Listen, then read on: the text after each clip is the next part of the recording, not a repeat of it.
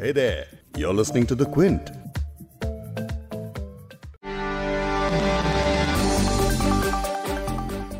मध्य प्रदेश के तीन इलाकों से हिंसा की खबरें सामने आई हैं। ये इलाके ज़्यादातर वो हैं जहाँ मुस्लिम आबादी रहती है। लेकिन सवाल यह है कि आखिर हिंसा की चिंगारी को कैसे और किसने हवा देने का काम किया है? उज्जैन के मुस्लिम बहुल इलाके बेगम बाग में भारतीय जनता युवा मोर्चा के कुछ कार्यकर्ताओं ने रैली निकाली और इलाके के लोगों का आरोप है कि उन्होंने आपत्तिजनक नारे लगाए और अभद्र भाषा का भी इस्तेमाल किया, जिसके बाद पत्थरबाजी शुरू हुई और इसने हिंसक झड़प का रूप ले लिया। यूपी की योगी आदित्यनाथ सरकार की तर्ज पर शिवराज सिंह ने भी कहा है कि अब पब्लिक प्रॉपर्टी को नुकसान पहुँचाने वालों से ही इसकी कीमत वसूली जाएगी। इसके लिए अलग से कानून बनाने की भी बात कही गई है। एक लाइन में अगर आपको खबर बताएँ तो हिंसा के जवाब में जिस जगह हिंसा हुई, वहाँ मध्य प्रदेश सरकार ने डिमोलिशन ड्राइव चला दी। एक घर गिराया और एक दूसरे घर को भी खस्ता हाल कर दिया है। अब राज्य के मुख्यमंत्री शिवराज सिंह चौहान, जिन्हें एक मॉडरेट नेता माना जाता था, जिनके सत्ता में होने से अल्पसंख्यक समुदाय को कभी कोई खतरा महसूस नहीं हुआ, उनके तेवर अचानक इतने बदले बदले नज़र आ रहे हैं।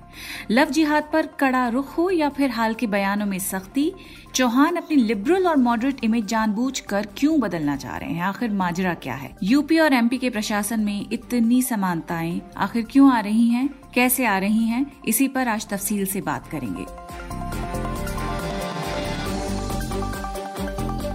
क्विंट हिंदी पर आप सुन रहे हैं बिग स्टोरी हिंदी। मैं हूँ फबीहा सैयद। पॉडकास्ट में सुनिए मध्य प्रदेश बेस्ड जर्नलिस्ट काशिफ काकवी को।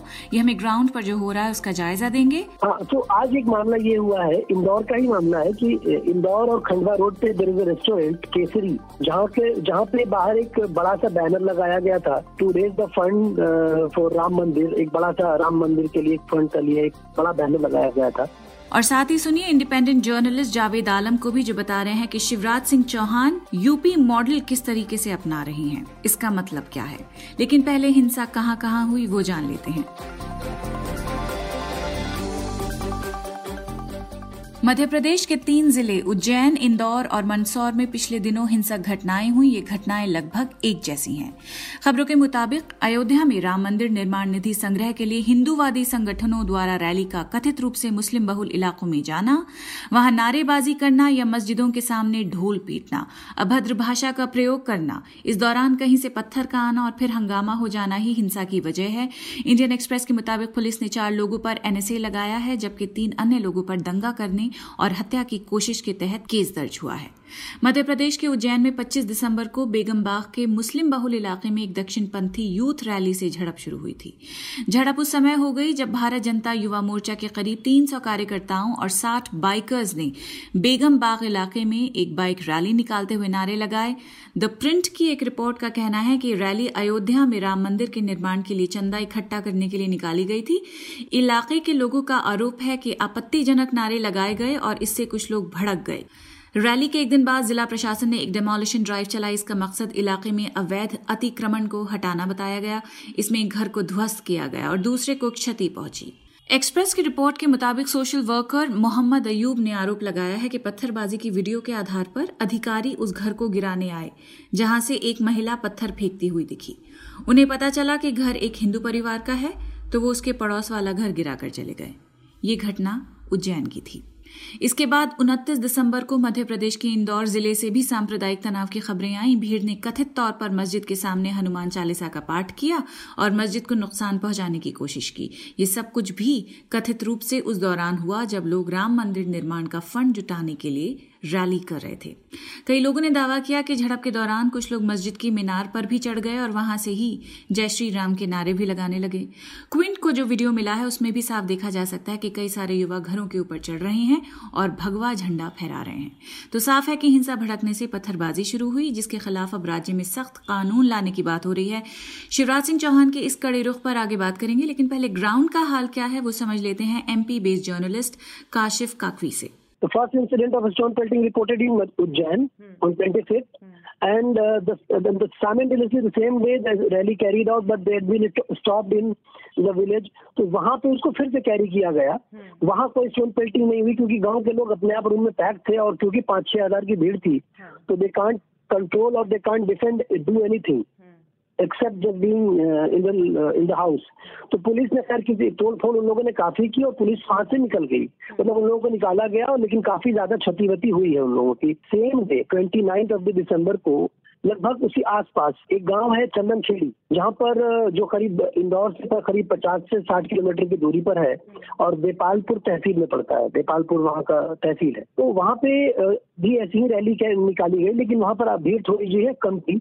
वो करीब 500 से हज़ार के बीच लोग थे। And there crossing from the village Chandan Khedi जो पुलिस का वर्जन है जो उनका ये कहना है कि लास्ट की जो रैली का जो थोड़ा सा पार्ट बचा था उसमें वो लोग कुछ वीडियो बना रहे थे या कुछ बोल रहे थे।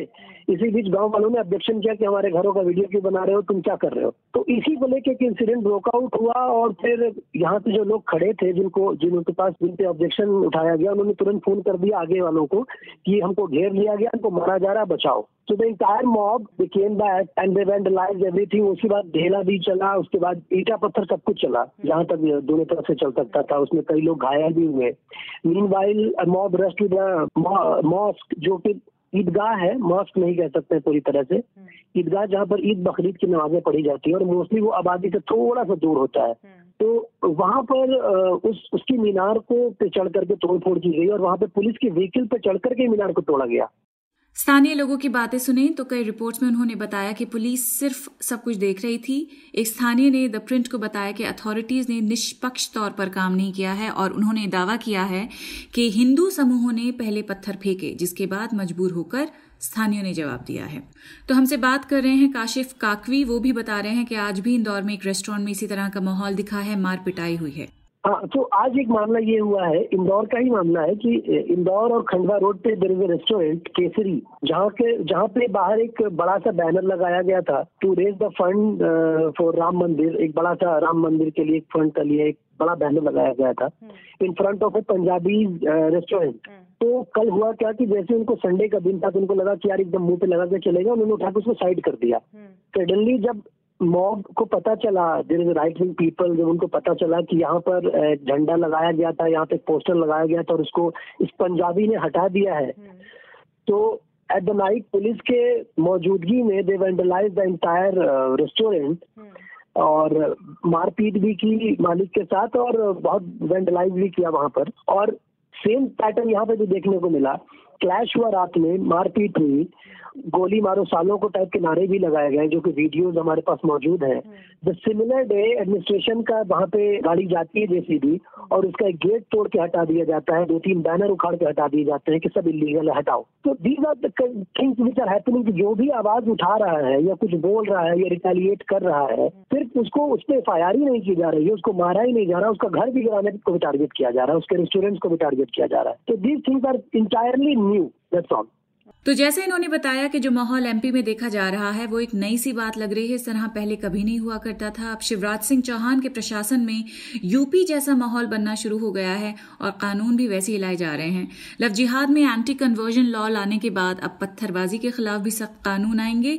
ऐसा सीएम शिवराज ने साफ़ कर ही दिया है, लेकिन चौहान का पसौना जो एक मॉडरेट नेता का जाना जाता था, उसमें बदलाव दिख रहा है। पब्लिक में भी अपनी नई पर्सनैलिटी खुल के दिखा रहे हैं। इंडियन एक्सप्रेस में छपे एक एडिटर एडिटोरियल में भी इसी बात पर ज़ोर दिया गया है कि पिछले महीने पूर्व प्रधानमंत्री अटल बिहारी वाजपेयी की जयंती के अवसर पर बोलते हुए उन्होंने कहा कि मैं आजकल एक खतरनाक मूड में हूँ और मैं उन लोगों को नहीं छोड़ूँगा जो गैर कानूनी गतिविधियों में शामिल हैं। वो मध्य प्रदेश छोड़ दें, वरना मैं दस फीट गहरा दफन कर दूँगा और उनके ठिकाने के बारे में भी किसी को नहीं पता चलेगा। इंडियन एक्सप्रेस के इस एडिटोरियल में इस वाक़े का ज़िक्र है। अब शिवराज सिंह चौहान में जो बदलाव है, इसे हम कैसे समझ सकते हैं? इस पर अब बात कर रहे हैं इंडिपेंडेंट जर्नलिस्ट जावेद आलम सुनिए इन्हें। जी, मध्य प्रदेश में भी अब पत्थरबाजों से जुर्माने के बतौर रकम वसूल की जाने वाली बातें होने लगी हैं। असल में तो ये मामला उत्तर प्रदेश से आया है। वहाँ इस तरह का कानून बना दिया गया। जो भी पथराव में या गैर समाजी हरकत में मुलविस नज़र आएगा और उससे कुछ नुकसान पहुँचा अगर सरकार की जायदाद को, संपत्ति को तो वो भरपाई मुलजिमान से की जाएगी। ज़ाहिर है, यूपी में भी भाजपा की सरकार है, मध्य प्रदेश में भी भाजपा की सरकार है तो वो ये एक सरकार दूसरी सरकार का अनुसरण ही कर रही है, ऐसा लगता है। अब इसमें सवाल असल में बड़ा शिवराज की शख्सियत या उनकी पहचान का है। शिवराज सिंह को एक लिबरल किस्म का और एक मॉडरेट किस्म का नेता माना जाता है, नर्म मिजाज नेता। हालाँकि पिछले दिनों वो अपनी ज़ुबान से भी कड़े अल्फाज अदा करते नज़र आए। फिर भी पिछले जो उनके तीन कार्यकाल थे, वो नस्बता अमन अमान के साथ बीत गए। और यह भी देखा गया कि मुसलमान भी उनसे मुतमिन थे। ये सोचकर कि शिवराज ने उन्हें कुछ खास नहीं दिया तो उनका कोई बड़ा नुकसान भी नहीं होने दिया। मगर अब इस बार जब से शिवराज बैठे हैं कुर्सी पर तो कुछ सख्त गिर तेवर दिखा रहे हैं। लव जिहाद पर उनके सख्त बयान आए। फिर लव जिहाद जो कथित लव जिहाद है इस पर वो कहने लगे, हम कानून बनाएँगे, धर्म परिवर्तन का उन्होंने कानून बना दिया। धर्म परिवर्तन का कानून जो था, उसमें और कुछ उन्होंने सख्त चीज़ें जोड़ दी। इस तरह वो एक कानून को सख्त कर रहे हैं, कह रहे हैं, हम कथित लव जिहाद जो है, वो नहीं होने देंगे। मध्य प्रदेश में हालाँकि ऐसा माहौल नज़र भी नहीं आता। यहाँ कुछ लव जिहाद या धर्म परिवर्तन जैसे कोई बहुत ज़्यादा मामला आए हों, ऐसा तो नहीं लगता। इसी तरह उन्होंने पहले कानून बनाया था, गोवध निषेध कानून किस्म का उसमें सात साल की सजा रख दी। उसे लेकर भी अकलीतों में खौफ व हिरास था। अल्पसंख्यकों को खासतौर से मुसलमानों और ईसाइयों को लग रहा था कि इस कानून का इस्तेमाल उनके खिलाफ हो सकता है। ऐसा हुआ नहीं, ये एक अच्छी बात है। मतलब इस इतमान बख्श बात कही जा सकती है कि ऐसा नहीं हुआ। मगर बहरहाल कानून तो कानून है। तो अब ये फिर बनाने लगे हैं कि अब हम पत्थरबाजों से जुर्माना वसूल करेंगे। अगर हम याद करें, चंद दिन पहले जब सी ए एन आर सी के विरोध में प्रदर्शन हो रहे थे, तब उत्तर प्रदेश में कानून का खासा इस्तेमाल किया गया। और हद तो ये हो गई विरोध प्रदर्शन कर रहे लोगों पर तरह तरह के इल्ज़ाम लगाकर, उन्हें मुलजिम बनाकर और उनसे रिकवरी निकाली गई और साहब उनके फ़ोटोज़ चौराहे पर लगा दिए गए। बाद में अदालत ने इसमें दखल अंदाजी की है और वो मामला कुछ नर्म हुए। तो अब ये यहाँ लाने लाने वाले हैं। शिवराज सिंह चौहान कह रहे हैं, हम पत्थरबाजों से जुर्माना वसूल करेंगे। और इसमें हैरत अंगेज तौर पर मतलब पत्थरबाजों का ज़िक्र वो ऐसे अंदाज में कर रहे हैं, जैसे अभी यहाँ राम मंदिर निर्माण निधि संग्रहण की रैलियाँ निकली थी। और उस पर मुबैना तौर पर कथित रूप से पथराव हुआ और कुछ हंगामे हुए तो वो फोकस उस पर कर जाते हैं बहुत सलीके से वो अल्फाज का इस्तेमाल करते हुए। अब रैली के बारे में कभी कोई बात नहीं करते कि रैली में अगर किसी ने भड़काऊ जबान इस्तेमाल की, गंदे नारे लगाए और दंग मचाया, उनके लिए कुछ कानून है या नहीं, ऐसी कोई बात वो नहीं करते तो अब देखिए ये पत्थरबाजों से जुर्माना वसूली करने के मामले को कहाँ तक ले जाते हैं। तो आज का बिग स्टोरी पॉडकास्ट यहीं पे खत्म करते हैं। ताज़ा खबरों और लेटेस्ट अपडेट्स के लिए फॉलो करते रहिए द क्विंट और क्विंट हिंदी की वेबसाइट्स हमारे यूट्यूब चैनल्स और फेसबुक पेजेस भी। इस पॉडकास्ट के एडिटर हैं संतोष कुमार और इसे प्रोड्यूस किया है फबीहा सैयद ने। अगर बिग स्टोरी हिंदी सुनना आपको पसंद है तो क्विंट हिंदी की वेबसाइट पर लॉग ऑन कीजिए और हमारे पॉडकास्ट सेक्शन का मज़ा लीजिए।